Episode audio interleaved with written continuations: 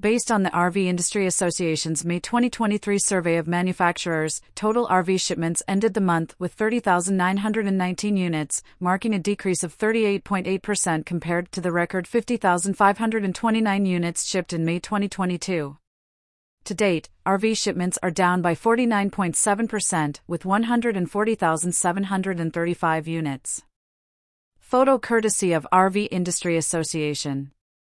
Despite the decline, RV Industry Association President and CEO Craig Kirby remains optimistic, stating that RVing continues to be one of the most economical ways to travel and that RV dealerships nationwide have many affordable options to meet the demand.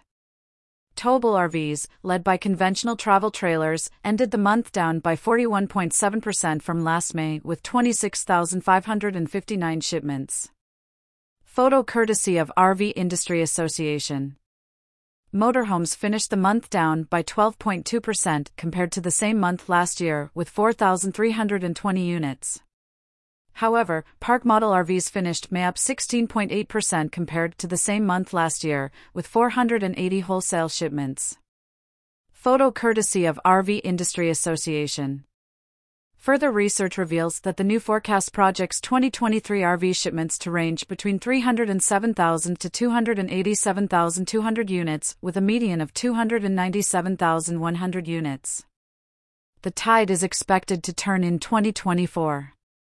RV wholesale shipments are projected to reach 498,800 units by year-end 2022 and 419,000 units in 2023.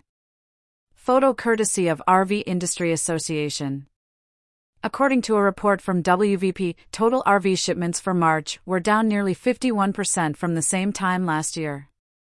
The RV industry has an economic impact of $140 billion to the U.S. economy, which is a 23% increase from 2019 to 2022. $416 million worth of RVs were sold in this period. RVIA notes that sales are down by 54.3% compared to 2022. That decline can be seen as a return to normal market trend expected to continue. The RV industry has seen a significant decrease in shipments and sales in 2023. However, industry leaders remain optimistic, citing the economical benefits of RVing and the availability of affordable options. The industry is expected to rebound in 2024, with projected shipments ranging between 307,000 to 287,200 units. Despite the current downturn, the RV industry continues to have a significant economic impact, contributing $140 billion to the U.S. economy.